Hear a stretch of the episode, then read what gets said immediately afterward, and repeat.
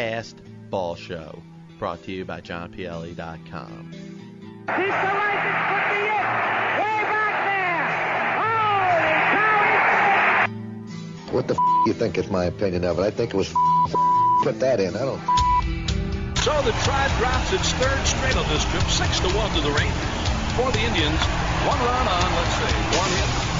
That's all we got. One goddamn hit. Don't worry, nobody's listening anyway. I'm talking about the past, I'm talking about the history, I'm talking about what's great about this game of baseball. There's so much stuff that we can talk about. I would say I wouldn't know, but I would say the reason why they won it fast is baseball going is the highest baseball sport that has gone into baseball and from the baseball angle. I'm not going to speak of any other sport. Let me start by telling you this. I have never used steroids, period. Jerry, just remember, it's not a lie if you believe it. Joe Carter with a three-run homer. The winners and still world champions, the Toronto Blue Jays. And this team sucks. Well, he is. He's out. Yes, Fred is out. Look, look at this. Fred is out. And Damon Mack. I'm not here to argue about other sports. I'm in the baseball business. It's been run cleaner than any baseball business that was ever put out in the hundred years at the present time. Sell the team. Oh, yeah. Welcome back, John Pielli, Pass Ball Show, MTR Radio Network. Of course, we're hitting up hour two of the radio program. And of, as, as always, thank you guys for listening. Remember, tweet at me at John underscore Pielli. I'll reply to you. Um, we're going to get into a little bit of baseball history now. If you look back the anniversary, and obviously, if you go on baseballreference.com, you, they always have this day in baseball history kind of remind you of the stuff that happened on certain days in regards to the history of Major League Baseball. You know, 365 days a year, there's always an event, there's always something that you kind of get into and be able to kind of reminisce on if you're a baseball fan and, you know, a historian like myself. But, you know, Disco Demolition Night, you know, you look at really what ends up happening, and that was, you know, one of the more unfortunate events in baseball history, kind of one of two if you really look at it, where you, you kind of attracted people that were not baseball fans to the game. And a 34 year anniversary was last week of the infamous Disco Demolition Night in Chicago. Obviously, a stunt or maybe a promotion, however you want to look at it, uh, set up by the owner, Bill Veeck. And Bill Veeck, of course, known for several different things that he did, including having his players wear shorts, batting a midget. Um, you know, you look at all these different things that he he did. Um, you know, Satchel Paige, I always always told you was an interesting thing because it, it, it could have backfired. It could have embarrassed Satchel Paige, you know, at his age, at 42, if he was really done, would have really made him and a lot of the players from the Negro Leagues look bad if Paige went out there and didn't perform. And obviously, he had a lot left, so that ended up not becoming an issue. But in regards to Disco De- Demolition Night, there's really one person to blame for it, and it's not Bill Veeck, though he deserves some of the blame.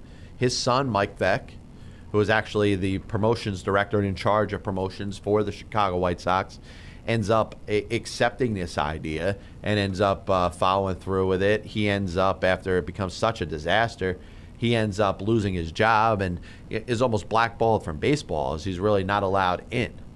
The guy who is the most to blame for this disaster of an event is a radio show host in Chicago by the name of Steve Dahl. And this guy was an angry, vengeful, spiteful young man who had just lost his job at a local Chicago radio station. And the reason being is the radio station that he worked for changed format, went from a rock and roll format to the disco format. And if you remember, in the 1970s, around that time, disco was extremely popular. And it was a situation where you looked at it and you said, uh, you know what, it's time to change with the times. And you saw it happen for many, many, many years. Remember, from the inventation of radio. You know, you went from different types of music, you know, the doo-wop days to big bang and swing, and you know, obviously rock and roll as, as it became as powerful as it did, and really, really, you know, in regards to music. And I'm never, I'm never gonna, you know, excuse myself or make myself seem like I'm a, I, I am a music knowledgeable guy, but I, I do know my history of music. But you know, if you look at rock and roll, rock and roll kind of came into the music industry as probably the strongest out of really any genre of music. And there was a fear, and you heard about it all the time in the late 60s and the 70s, that there would be a day that rock and roll would die. And this obviously ends up in the minds and in the hands and in the head of Steve Dahl, who was a rock and roll DJ in a Chicago radio station, ends up being let go because of the change to the format to disco. And he, he obviously takes this out. He ends up organizing all these events that honestly, you know, were, were very were very negative. They ended up hurting people. There was violence. There was arrest. Uh, there was disturbances. There was disorderly conduct involved. So here's a guy that's not doing good things. I mean, he's organizing these protests and stuff with the interest in hurting people and causing violence and crimes and stuff that leads to arrest. So he's not a good guy to begin with. And the White Sox end up putting Disco Demolition Night in his hands, allowing him to blow up a ridiculous crate of disco records in center field in between games of a doubleheader in, in that game, of course, in 1979.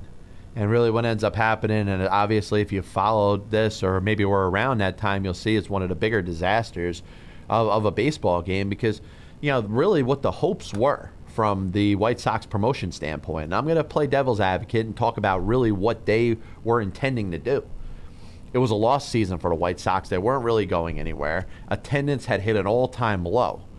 You know, you got a stadium that seats probably about 47,000 uh, people in Comiskey Park. We're talking about you know Comiskey Park, the obviously most recent stadium. And what ends up happening is that they're hoping that they could take a situation of where they have about 15,000 people coming into the stands and hopefully for a single admission doubleheader move it up to about 20. And that was the honest hope of it. You know, you're trying to just bring in fans, maybe bring in a little bit of a uh, of, of a little rush of people that just want to get rid of some disco records, the opposite obviously ends up happening. This becomes a huge thing because you get the rock and roll people. The people are so passionate and do not want rock and roll to die. End up going to this stadium. Yeah, there's so many records there that the crate fills up so much, and this is where not only the Chicago White Sox but the police department in Chicago should have stepped it up a little bit. I mean, you see all these people flooding the gates. You know the place is sold out already. You got 50 something thousand people in there. And yet, you let things go like they, they, they like like everything everything's okay. Yeah, I'm sure Bill Veeck's happy because he's getting all these uh, all, the, all these uh, ad- admissions. But remember that they have a college a college night set, set up that teenagers are allowed into the ballpark for 98 cents in addition to the disco demolition night. So how much are the White Sox making? Yes, they get to promote a sellout, but it does nothing for them. And obviously, once this game starts and you see all these people acting up, running onto the field, doing things in the middle of the game, the fact that nothing was done at this point is an absolute joke. And they end up deserving what ends up happening. And obviously, after the the, the igniting of the of, of the crate, you, you start you see all the people charging the field, and obviously the spectacle that became of it and I put it in the blame of Steve Dahl, who, you know, I, I think is actually funny that he actually offers to to uh, to try to talk the crowd down, and the White Sox say, "Screw you, dude. We don't want anything to do with you." And because you realize that you know, please from Bill Veeck, please from Harry Caray, who ends up going out there trying to sing "Take Me Out to the Ball Game." Once Harry Caray goes out to sing "Take Me Out to the Ball Game" and nobody cares, that's when you know you don't have any baseball fans there and uh, you know it ends up being a terrible job, something that should have been uh, should have been addressed earlier, and you know ends up being one of the more gory, uh, not gory, but uh, well, unfortunate days in the history of Major League Baseball, and uh, you know it's unfortunate the way it turned out there. But moving on, uh, you look at a guy who passed away 19 years ago last week at a young age of 54, and that was Cesar Tovar. And Cesar Tovar was a very well known infielder, outfielder for the Minnesota Twins in the 60s and the 70s. And he had one you know, impressive feat, which had been done three other times, once before and twice after, uh, having the ability to go out there and play all nine positions over the course of a major league game. And what was impressive about Tovar, a lot of different things that I would love to get into. You know, you look at the fact that this guy actually started the game as a pitcher. And I find that phenomenal, the fact that he went out there as a pitcher and, uh, you know, through the first inning. Obviously, you're looking back, and we'll take you back real quick into this day. It, you know, it happened in, uh, I believe, 1968. And here's a guy o- over the course of his career, you know, did did have some uh, some gray marks, you know, and uh, you know, obviously the gray marks are you know leading the league in certain statistics. He did that a lot for the Minnesota Twins over the course of his career. Sacrifice bunts in uh, 1966, game, games played with 164 at bats, plate appearances in 1967, uh, doubles and triples in 1970, hits in 1971, caught stealing in 1971, hit by pitches in 1972. So here's a guy that's consistently up in the leaderboard for a lot of different categories, a well known player in the history of the Minnesota Twins. And ends up, you know, doing doing this thing where he, he decides he gets together with his manager, uh, Cal Ermer, and Cal Ermer was on his way out, a struggling Minnesota Twins team. You know, he probably knew that he was going to be done after the season. He, I don't know if he was told at that point, but you know, I think the writing was on the wall that he wouldn't be returning to the team for the 1969 season. They end up hiring Billy Martin. Martin, one of the great jobs that he does, he goes in there, he wins the division in 1969 with the Minnesota Twins, and then gets fired but sets that team up to where they're successful and at least competitive for a good part of the early uh, 1970s. But that being said, September 22nd, 1968, Twins home against the Oakland Athletics. Both teams were out of the race, the A's as well. Uh, the Tigers are, were ready to go play in the World Series. Obviously, what's interesting about 1968 is the fact that that was the last year where you had whole league play. They go to divisional play in 1969, and you end up in a situation where obviously there's two divisions, there's more chance to make the playoffs. The Tigers were well on their way to winning the division, so there wasn't much of a pennant race going on. So both teams not going anywhere. Tovar was going to play all nine positions over the course of a nine inning game. Only Bert Campaneris of the uh, the at the time the Kansas City Athletics uh, had had done that in the history of the game. The ironic thing, the odd thing, is this game happens to be against the Oakland Athletics, and what happens is Campaneris is the leadoff batter for the Athletics, and Tovar starts out as a pitcher. And I think I, I find this fascinating that they let a guy who had never pitched in a major league game start. And he goes he pitches the first inning. He ends up uh, he ends up striking out reggie jackson. He ends up getting campaneris out. He walks a guy and he gets himself out of the inning. And what he ends up doing he uh, like i said he retires campaneris he, get, he strikes out reggie jackson. He walks a guy. He gets out of the inning. The next inning he goes behind the plate to catch replacing this who was the starting catcher jerry zimmerman. So jerry zimmerman's out of the game. And Tovar is replaced on the mound by Tom Hall. Hall ends up doing a great job, six and a third innings of relief, giving up one unearned run in the game. So the Twins come back up the bat. Center fielder Ted Uhlaender was pinch hit for by Bruce Look, who was a catcher. Look obviously comes in, takes over a catcher for Tovar. Tovar goes back on the field and plays first base. Starting first baseman Graig Nettles moves to center field. So his next move results with nobody being taken out of the game. Tovar goes to second. Rod Carew, who's the second baseman, moves to shortstop. And the shortstop, Jackie Hernandez, goes over to first base. For the fifth inning, Tovar moves over to shortstop with Carew moving back to second. So that was that one was easy. You go back to the sixth inning. Tovar goes to third base. Third baseman Ron Clark moves to shortstop. Okay. Seventh inning sees Tovar go to left field from third base with Bob Allison, the left fielder, going to center. And Nettles, who's playing center field for a couple innings, goes to what is his natural position, of course, and that's third base. So Nettles is at third, Allison goes to center, and Tovar is now playing left field. Tovar moves to center field with Allison moving back to left field for the eighth inning. And the ninth inning, he goes, he completes the task, an inning in each position, moving over to right field for the ninth inning with right fielder Jim Holt moving to left and Allison moving back to center field. No, no other players really are, are impacting this. Rick Reese comes up as a pinch hitter. Rich Reese comes up as a pinch hitter for Hernandez. Jackie Hernandez was at first base, stayed in the game at first base. Al Worthington relieves Hall, and he pitches the final inning in two thirds for the save, with Hall getting the win. Um, later on, the only other times that it happens in Major League Baseball history, Scott Sheldon for the Texas Rangers uh, commits you know the task, as well as Shane Halter for the Detroit Tigers. Halter does it in a conventional way where it was planned and he was going to play every position and he makes it happen. And what's interesting about Shelton and what I find fascinating about this whole thing is the fact that he didn't enter the game until the bottom of the fourth inning. And over the next six innings, he plays all nine positions. He strikes out Jeff Leaf- Liefer, the only batter he faced as a pitcher. Obviously, some innings he had to go between certain positions. But what was impressive about that is he didn't even start the game. He played the last six innings of a game and got in every position. Campaneris ends up doing it, uh, you know, all, all, nine innings, and then ends up being taken out of the game as it ends up being a, an extra inning game. And if I'm not mistaken, yeah, the game goes 13 innings, so he removed for he was removed for a catcher after the ninth inning. So he had done it, but not in a nine inning game. Obviously, something that he can't control. But Tovar, I thought, was the most impressive because he started a game as a pitcher.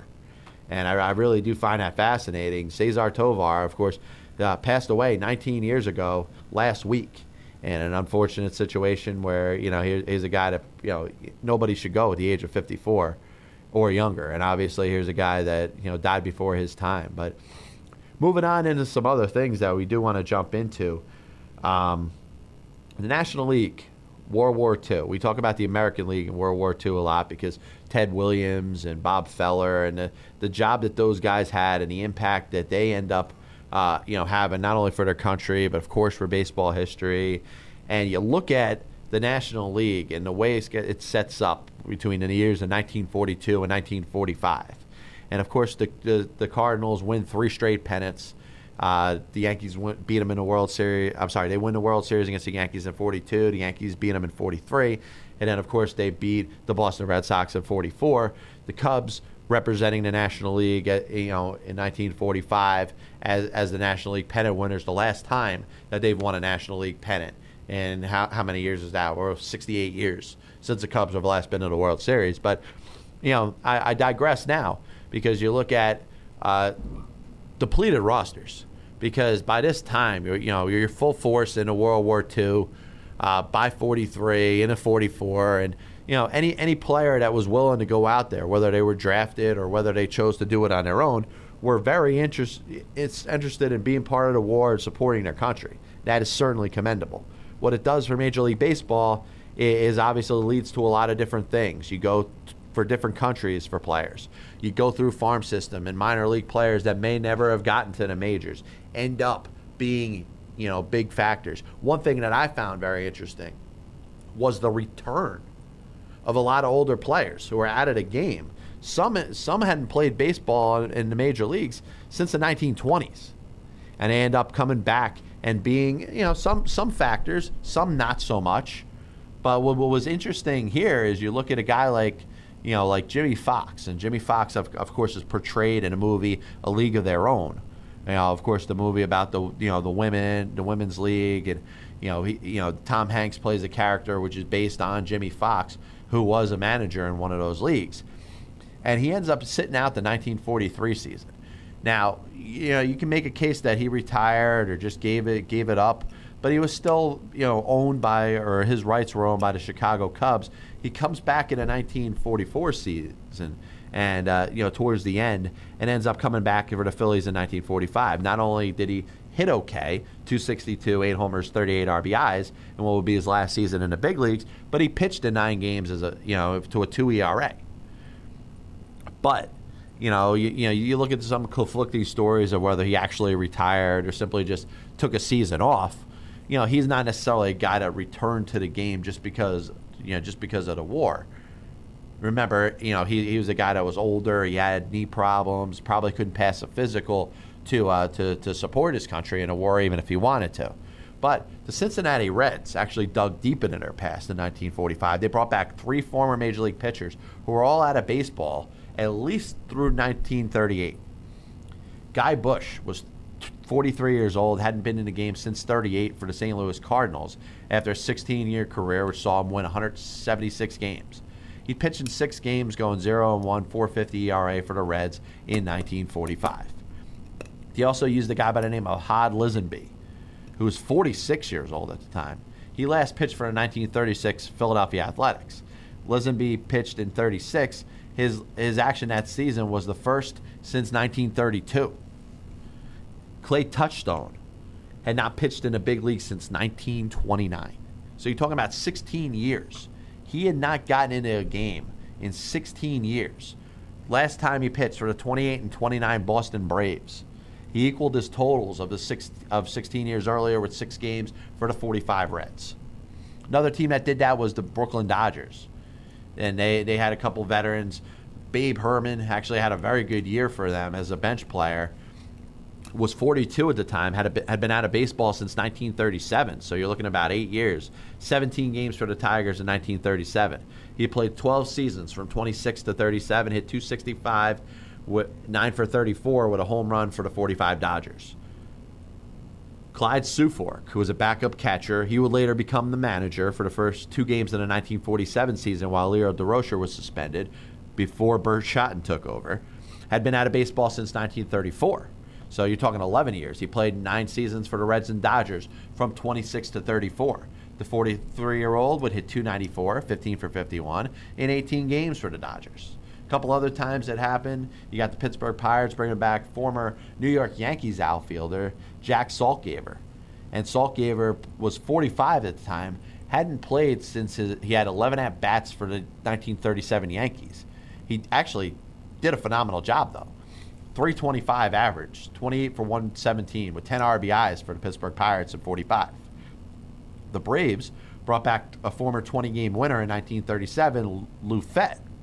And Fett was, on, was, was only 38, you know, compared to guys that were well into their 40s, but had not pitched in the big league since 1940, a season he split between the Braves and the Dodgers. He pitched in just five games, one star for the Braves. He went 0 2, but a former 20 game winner had come back out of retirement to come back and pitch. The Cubs brought back an outfielder by the name of Johnny Moore, who had twice driven in 90 plus run, runs for the Cubs in 34 and 35. His last appearance was 37. He got into seven games for the Cubs, going one for six. So an interesting thing about players that came back from, you know, from retirement to try to fill some roster spots just shows how tough of a spot it was in regards to players trying to uh, trying to be able to uh, break through and uh, you know keep Major League going while the players were away at war.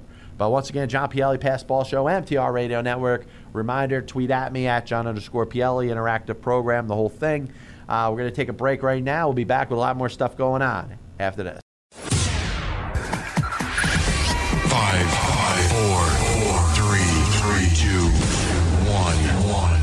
Listening to MTR Radio. We have ignition. Strap in. You're about to listen to the hottest sounds on MTR Radio. And you're listening to MTR Radio, a flippin' out radio production. And you've got it.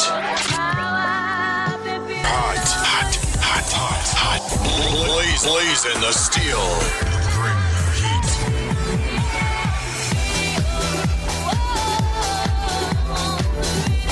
Always covering the most current topics today. Check us out on MTRRadio.com. We'll offer packages to advertise on our website and on MTR Radio. Get your name in front of over 5.5 million people. Advertise on MTR today. Email info at MTRmedia.com for details.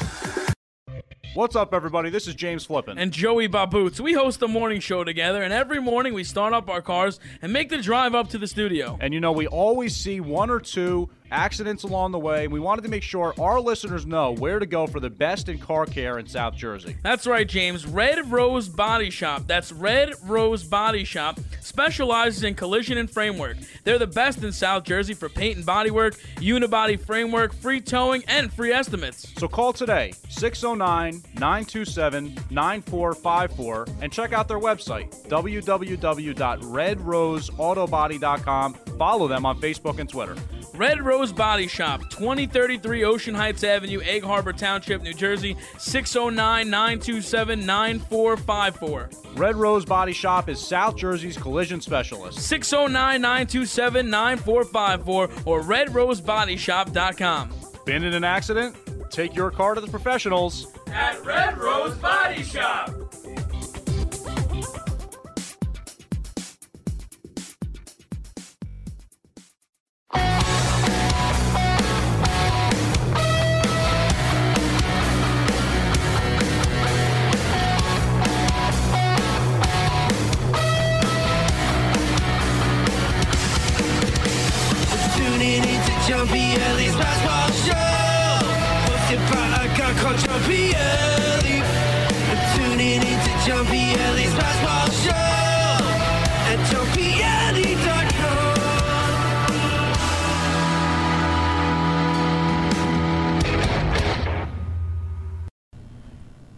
Yeah. Welcome back. John Pielli, Pass Ball Show, MTR Radio Network. Plenty of things to get into. Still, of course, in regards to the New York Mets, the New York Yankees, Philadelphia Phillies, where these teams are expected to be in the second half of the season, and what it means to the future, of course, of all the organizations. But we're going to start off talking a little bit of Mets here. And, uh, you know, obviously, Ike Davis has continued to struggle since he came up back from AAA Las Vegas. Uh, Josh Satin, who I've mentioned in a couple different shows, has done a pretty good job to this point. He's put up some good numbers. Um, I'm not sold, and if you listen to uh, MTR Evening Drive last week on Thursday, I had Rich Catino on. Rich Catino is not a big supporter of Satin, and I don't think that Josh Satin is a guy that's going to be a big time major league player. But like I always like to do, going back in a history of not just the Mets, but the Yankees as well. There's been a number of stories, and you know you could call them one-year wonders, but they've all had different impacts on different teams. And you talk about guys that weren't really predicted to be such stars that c- came up and gave you that that fire, that excitement, and ended up putting up some really good numbers. And you know, I kind of had fun writing this article for Bases Empty blog. Of course, check it out. You know, johnpielli.com, and if not, uh, definitely on mtrmedia.com/slash John Pielli. But you know, Josh Satin, I put his start, and obviously through 55 at bats, he was hitting 382, a homer, eight RBIs, nine doubles. He, of course, he replaced Ike Davis. Now that Davis is back, Satin's going to see his time diminish a little bit and may, may get some back, I think, as the second half of the season starts. And if Davis continues to struggle, then I think uh, Terry Collins will be more inclined to play a little more Satin as opposed to Ike Davis. Remember, Lucas Duda's coming back into the fold. Justin Turner is going to be back. I, I know Justin Turner is a primarily a bench player, but he could play first base too which will, will, make the place a little crowded and more of a sign that Ike Davis is not going to continue to play if he's not going to hit. But that being said, Josh Satin, very good start. First guy that comes to mind, in my opinion, is Benny Agbayani. Remember Benny Agbayani over the course of the 1999 season? He was a guy that was was up with the team the prior year, was not really regarded as a prospect at all, but came up through 51 at bats, was hitting 451 in 1999 you know, was unexpected. He, nobody expected him to be a star, but he still finished the season respectable. Hit 286, 14 homers, 42 RBIs, and was a piece of the Mets postseason teams in both 99 and 2000. Of course, in 2000, in Japan, ends up hitting a grand slam in the second game. Course, if you're a Met fan, you remember that. Justin Turner had a story similar to that, I think. Because, uh, you know, obviously in a, in a way of social media and Twitter, fangirls, fanboys. I think people end up going out there over kind of overemphasizing how good a player is doing based on how good they're going to be. And Justin Turner was a perfect example of that in 2011. Now remember, he hit 260, four homers, 51 RBIs, and 30 doubles in 117 games after he became the starting second baseman during the season. Nobody thought he was going to be a star, but he's he's probably become a solid bench player, a guy that you could trust to come off the bench maybe fill in here and there. But you know, if he's going to play every day, he's going to be exposed. He could also fill in a couple different positions. And if you look at right now, maybe not necessarily the future, but right right now, Daniel Murphy is the starting second baseman, and he should be. But Justin Turner was an example of that. But you know, you go across town and you see a couple other interesting times, and I, I, like I like making these comparisons because remember a guy for the Yankees, a first baseman by the name of Kevin Maas? Kevin Maas was not expected to come up to the majors. He was probably going to be a September call up, if anything. And Kevin Maas ends up coming in there, replacing an injured Don Mattingly in 1990. You know, Mattingly obviously was the face of the franchise. Team wasn't really going anywhere, but they were still centered around Mattingly. And this guy, Kevin Moss, comes up to replace him. They play him at first base because, for lack of other reasons, there was nobody else to play there. Maas ends up hitting a ridiculous amount of home runs. 79 games, he hits 21 drives in 41 runs, 254 at bats, 252 average. Because of that, he got a chance to be the Yankees' full time DH in 1991, where he struggled. He hit 23 home runs, but in 148 games, while Mattingly, of course, was, was the full time first baseman. He only hit 220 and saw his playing time diminish over the next two seasons. That, coupled with injuries, led to Maas being out of baseball probably a handful of years later and really not being a factor within a year after that. Another guy that I want to make a comparison to, and let, let me know how you feel because I got Justin Turner, I got Benny Agbayani, and Kevin Maas, all that I'm comparing to Josh Satin here because I think he could be the same type of player. Shane Spencer, another guy, September call up in 1998 with the Yankees. The Yankees were well on their way to 114 victories that year. They brought up this guy named Shane Spencer. Spencer was 26 years old. So here's a guy that was that was kind of being rewarded for having a couple good seasons in the minors. And he ended up going out there hitting 373 with 10 home runs in 67 at bats in just 27 games.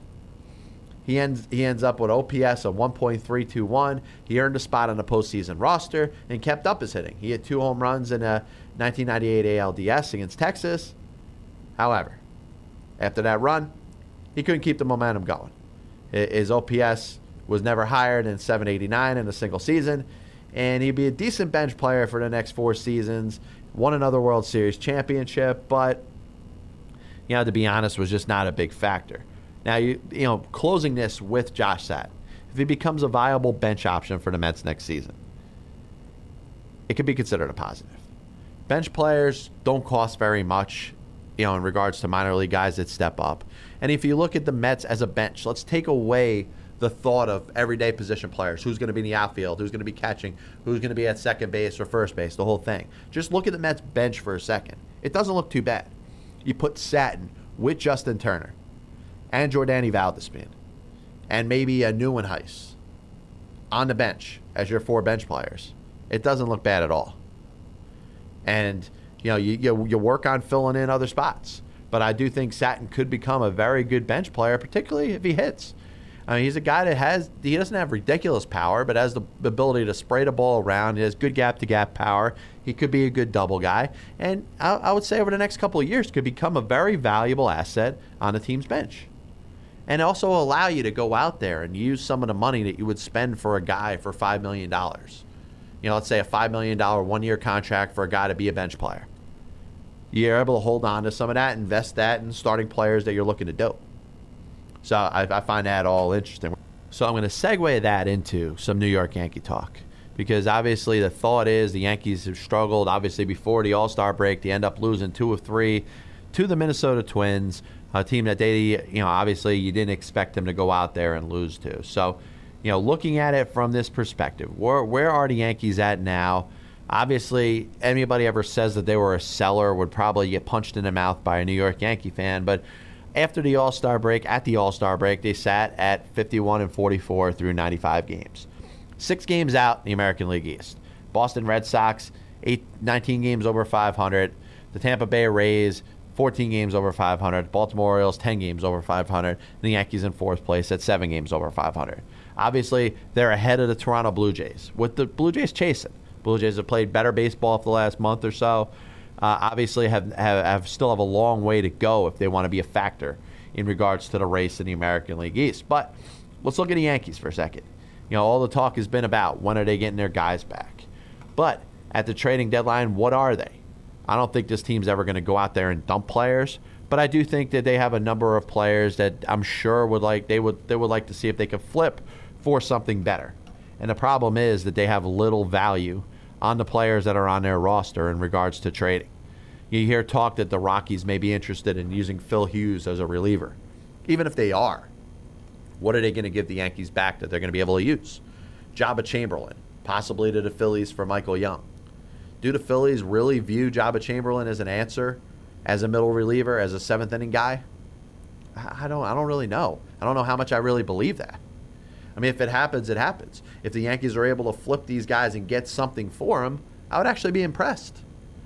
To me, Hughes on the last year of his contract is not going to net the type of prospect that if you were the Yankees, you would have hoped that you could end up with. Phil Hughes sits at four and nine in 18 starts, 4.57 ERA. He, he's going out there. He's making every start. You leave him on pace. He'll make his 32 starts. Ah, listen. I mean, does he does he win nine, 10 games? Maybe. Does he give you like a 10 and 16 record or something like that? To me, how much value does that make for a team that would be interested in adding a starting pitcher? Could you talk to Giants into adding him? Could you talk to Dodgers into adding him? I don't know if a team's going to go out there and ask the Yankees for Phil Hughes if they're looking for a starter to win games in July and August and September. And if they were, what are they asking? What are they going to give you back? I, I, know I know it's easy to live into your, your homerism as a Yankee fan, and I, I admit homerism exists with Mets fans and Phillies fans and fans of every team in Major League Baseball. You know, they, they all got their homers. But right now we're going to talk about the Yankee homer. And the Yankee homer thinks that you're going to be able to go out there and get a top prospect for Phil Hughes. And if you think that right now, just understand that you're just being a homer. The Yankees, to me, don't really have any type of players that they're going to be able to go out there and get younger. So, what does that lead? That leads to the Yankees, who obviously we know about their payroll situation. You know how they're they they're kind of free spending this year with the thoughts of being under the 189 million dollar luxury tax threshold for next season. So they will probably be interested in adding a bat. obviously, Derek Jeter, his injury, the way he recovers for it. Is he going to be okay after the All Star break? We'll, we won't know. Is he going to go back on a DL? We don't know. Alex Rodriguez, he's projected to come back. Francisco Cervelli projected to come back. Curtis Granderson projected to come back. So the Yankees will have an influx of useful players that, listen, I don't expect Jeter and A-Rod to be like they were in their absolute prime, but should be an upgrade from a guy, you know, from a guy like David Adams or a guy like Jason Nix or some of the other guys that the Yankees have run out there at third base and shortstop. But that being said, you know, you got you got to look at, you know, potentially bringing in another bat. Travis Hafner, his average is down to 218. After a very good April, he has given you absolutely nothing. And you talk about Vernon Wells and Lyle Overbay. Overbay has maintained a 250 average and driven in 42 runs. Wells eh, has a couple good days here and there, but obviously has fallen off dramatically from the great start that he had. Now, the Yankees got to do something in regards to trying to add another bat. Do they need a pitcher too? I, I think you may, may be considering it. And the Yankees obviously will be towards the forefront when teams are looking to unload veteran players with just this year left on their contract, expiring contracts, the whole thing, because the Yankees will be willing to take it this year as long as it doesn't, uh, you know, result in them having to pay anything next year. So I, I do think the Yankees will be very busy in regards to the trading deadline. I think it's something that really has to be looked into, and I find it fascinating to look at. But CC Sabathia has been struggling. Andy Pettitte has been struggling they have gotten little else out of anybody in that rotation, for the exception of Hiroki Kuroda. So how does that put the Yankees in regards to starting pitching? I think, in addition to wanting to maybe go out there and get another starter, it should all but put to rest the thought that Phil Hughes will be traded.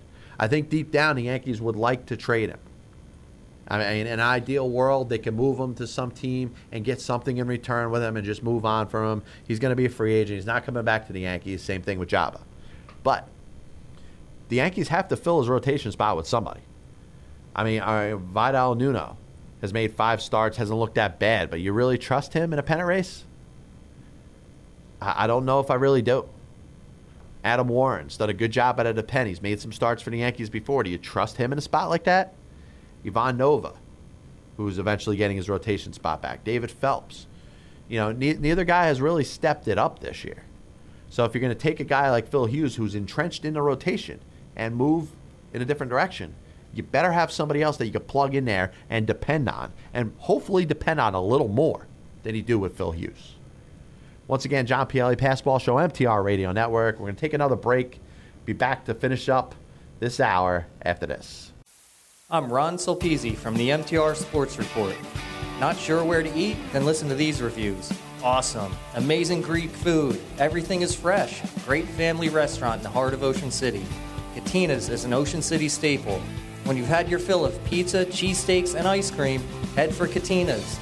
Katina's Gyro Restaurant, 501 East 9th Street, Ocean City, New Jersey, 609 399 5525. Check out their website, katinasfoods.com. That's katinasfoods.com. Order their famous Mediterranean dressing and they'll ship it right to your door. Follow us on Facebook and Twitter, Katina's Greek Restaurant. I'm Karen Siaska Zeltman from Italian Hour. When my car needs service, I take it to Jonathan's Complete Car Care. Jonathan's Complete Car Care is the best for auto repairs, tires, diagnostics, and tune ups. You can depend on Jonathan's for the best service at prices you can afford. Give Jonathan's Complete Car Care a call 609 601 6460. They work hard to give you the service you need. Jonathan's Complete Car Care works with many vehicles, including Mercedes Benz, BMW, Volvo, Volkswagen, and Audi. Make Jonathan's Complete Car Care the company you keep. 609 601 6460. Call today for a free estimate or visit. Find us on the web at jonathanscompletecarcare.com and like us on Facebook and find us on Twitter.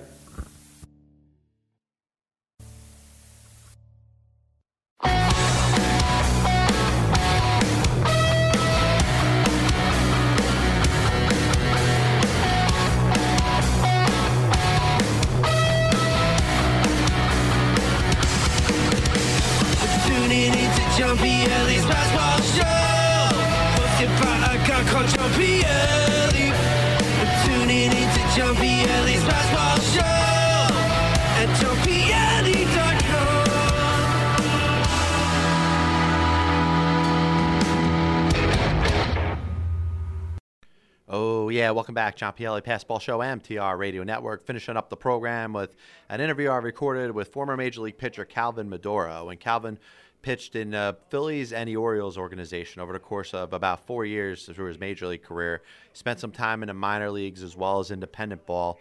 Also pitched on the, uh, you know, in the World Baseball Classic as well as uh, you know a couple other things internationally, and now scouts for the Baltimore Orioles out in uh, Venezuela. So uh, you know, hope you guys enjoy this spot, and right after that, we'll finish up the show and get you guys going on. So here's my interview with Calvin Maduro. That good afternoon, it's John Pielli. I'm here with former Major League pitcher Calvin Maduro. Calvin, what's going on, buddy? How you doing, John? Uh, pretty good, man. Thanks for having a couple minutes today. Uh, you know, first let's get into you know what you're doing now with the scouting, you know, with the Orioles organization and the whole thing. Yeah, right now after um after my playing career, you know, they offered me to become a um, international scout, the Orioles. So, you know, talk to my wife and all that. Um, I agree, and I became international scout with the Orioles. All right, now what does what does that entail? You're just uh, you know, are you looking at uh, just players in general? Or are you specified in regards to pitching since you were a pitcher, or what, what what exactly are your responsibilities? You know, I I look at all players. Eh, it, it not something specific. It's just whatever player you have international. I will go and look at them. You know, I was a former pitcher. You know, and I have an idea. So if a pitcher or catcher appears, you know, I will sign them also. No, it sounds very good. Once again, it's John Pielli. I'm here with Calvin Maduro. Now, you came up, you know, through the Orioles system. You know, you were, uh, I believe, you're, if I'm not mistaken, you were drafted by them. Tell us a little bit about, you know, coming through with Baltimore and your path towards the major leagues. Well, coming through with Baltimore, I signed with them in '91, and my first season was '92, and uh, played my first year Gulf Coast. Then I went to um, Bluefield, West Virginia, and then after that I skipped a league and I went to high A ball, and then to Double A, and then to big leagues. So um, I got the big leagues once was like 21 years old, you know, and in a way, coming from Aruba and leaving everything you know behind and coming to the states and you know play for your career, it was now I look at it, I mean, it was worth it completely, you know, because you know I have a career now, and I I, I appreciate you know the scout from the Orioles who signed me that year. So right now I have what I have. Yeah, absolutely. And I'll tell you, one of the things that was interesting is obviously you were one of the first the Aruban players to play in the major leagues. Uh, you know, how do you feel about that, and what does that mean to you and where you're from? You know what? It's a it's an honor because everybody remembered that. You know, you know, if Aruba has the next 20 players in the big leagues, they're always going to be remembered. Oh, well, you know, Calvin was the first pitcher in the big leagues. You know, it's it's pretty cool to be remembered like that. And I'm pretty sure Aruba's going to have some more big league players pretty soon. Yeah, no question about it. And I'll tell you, I'm sure that a lot of there's a lot of kids in Aruba that kind of look up to you and say, "Listen, you know, this guy this guy made it to the major leagues. Maybe you know, if if I'm that talented and I'm, you know, I get discovered, maybe I can make the trip as well." Yeah, most of the guy right now, um, the Boston Red Sox, the first, um, the number one prospect, Xander Bogaerts, he's from Aruba. Really? And he's he's having a great season right now with um with AAA with a Pawtucket. You know, and hopefully we can see him pretty soon in the big leagues. Yeah, no question about it. Of course, Xander Bogaerts, a very highly regarded prospect, and you know, as far as a shortstop, he's a guy that hits for some power and really could be the, the whole package. So he's he's certainly a guy that's very very on the peripheries of getting a chance to make it to the major leagues. Now, you know, Calvin, as you, you know, as you came up, you obviously, you know, you ended up making your debut with the Phillies at age 21, like you mentioned before. A couple years there, and then you end up going back to Baltimore. First, tell us a little bit about your time in Philadelphia, those first couple years. You know, when you're when you're 21 and 22 years old. Well, when I got traded to Philadelphia, you know, I'm, I'm pretty happy going, you know, from Orioles straight to big leagues with the Phillies, you know. And the only thing about getting traded is like when you go over, you don't know anybody. So everybody you knew, you know, all your career playing, you know, you just left behind. All of a sudden, you don't see them anymore, you know. And it's it it was kind of, I mean, right now I'm I'm older. Look at it, I'm like, you know, it was a good thing because for my career was good. But back then I'm like, wow, you know, I don't know anybody. So you kind of, you know, you gotta put like, you gotta close your back in the shell, so you're not very sure where you're at. And you know, over the years, I kind of know how to deal with it. And you know, I I was good after that, but first when I got traded, it was kind of a little hard. Yeah, no, I'm sure. I'm sure it was. You know, you being up there, and obviously, you know, you, you kind of you went right from the minor leagues in the Orioles system to the majors and the Phil, you know, and you know, you know, with the Phillies. That that, that must that must have been like, eh, yeah, I'm sure it's something that you were anticipating, you were kind of waiting on, but but at the same time, it was kind of a you know, it was kind of a jump. Yeah, it, it was. It was because, like I said, you you don't know none of those guys, and all of a sudden, you know, you you you have to pretty much know everybody because that's your new family. It's like going from your family and they just take you apart to another family and try to, you know, make your family in as quick as possible so you can feel better. Yeah, no question about it. Once again, this is John Pielli. I'm here former Major League pitcher Calvin Maduro. Now, you know, you end up having a chance to uh, pitch a couple seasons with the Orioles, 2000, 2001, 2002. Uh, I, I, would say probably your best season was probably 2001, where you know you, you spent some time as a reliever and as a starter. Uh, what what in your mind worked out the best for that season for you for the 2001 Orioles? Well, 2001, I mean, at the beginning of the season, you know, I was relieving and I was doing a good job. Then they put me as a um, starter, and I really, I think everything kind of synced that year. You know, as become a starter. And the only thing I finished the year really strong as a starter. Then 2002 came along, and I got hurt in spring training and never was the same again. But 2001 was, you know, was a good season because I finally, I finally got to the point that you know, I'm starting the big leagues and I can be successful. But injury, you know, just didn't let it happen but everything happens for a reason, man.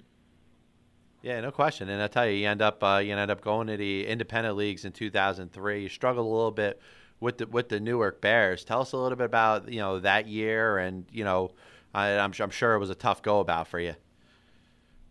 Yeah, you uh, just um, probably like um, a week ago I was talking about that. I ended up signing to go to Newark Bears. Uh, Bears.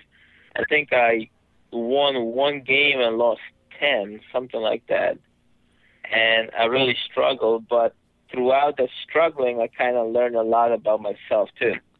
You know, about, you know, you're not in professional ball, in organized ball, you're in independent ball. So, you know, you gotta, you, you still have, you still gotta pitch. You, you know, everything don't come easy to you. So, you know, doing that, I learned a lot. And at the year after that, I did not play in the in the states because there was a rule about about you have to have a permit visa before certain dates. So I didn't have one. So I ended up skipping the whole 2004 season. And 2005, I finally ended up signing with the Yankees and play with them. Yeah, and I tell you, in between, you end up uh, being part of the baseball World Cup for the uh, for for the Dutch team.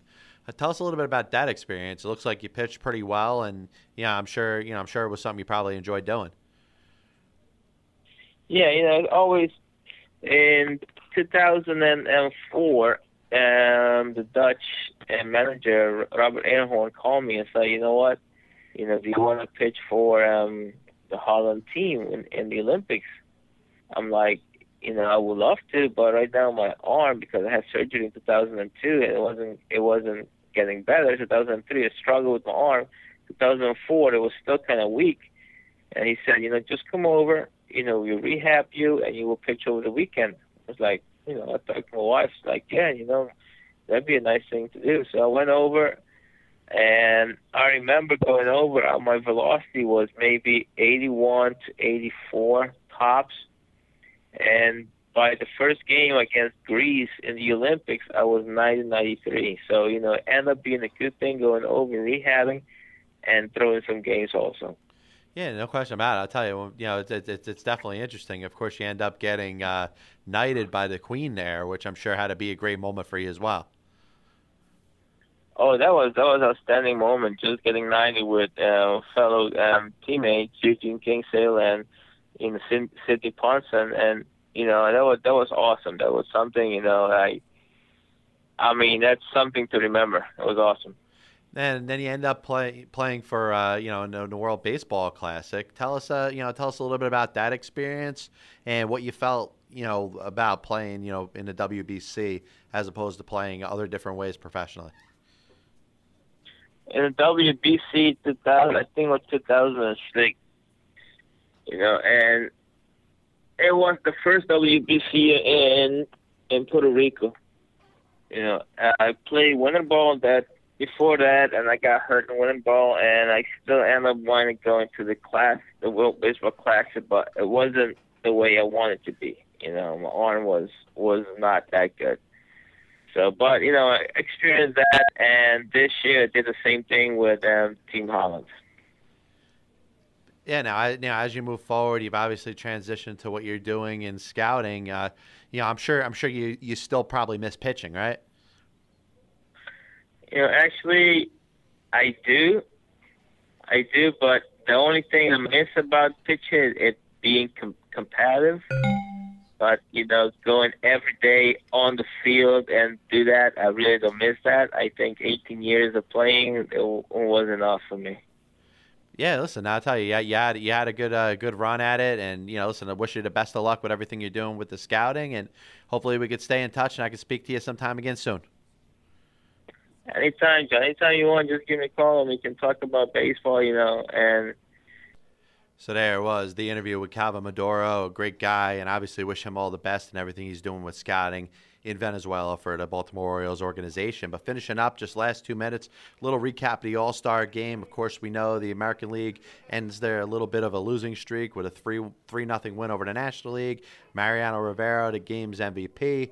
Um, no real objection there. A situation where nobody really stood out. Mike Trout a leadoff double, and then of course Matt Harvey hitting Robinson Cano of the Yankees. And listen, if you're a Yankee fan, you're going to be like, hey, everybody's throwing at the Yankees. And you know, listen, stop it already.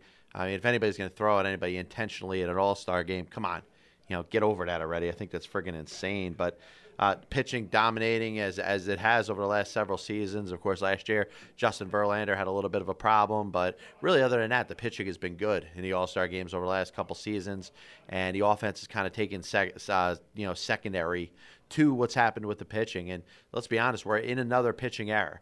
You look at the starters, particularly the guys in the National League, even guys in the American League. A lot of guys going out there, throwing zeros, getting a lot of strikeouts, and uh, the low ERAs, the low WHIPs, something that you know has certainly become a big deal in Major League Baseball. You know, the good teams are really uh, building themselves based off of pitching.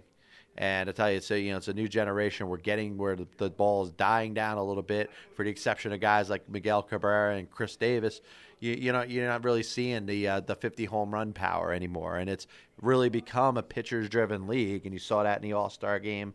Um, you know, in regards to uh, home field advantage, listen, I don't think anybody really agrees that home field advantage should be determined by what happens in the All Star game. But listen, for right now, it's something we we essentially just got to deal with. But Listen, I want to thank everybody for being part of the show. Certainly, thanks to Benny Ayala. Great job. Calvin Maduro. And obviously, we'll get ready for next week. Passball Show, MTR Radio Network. Goodbye.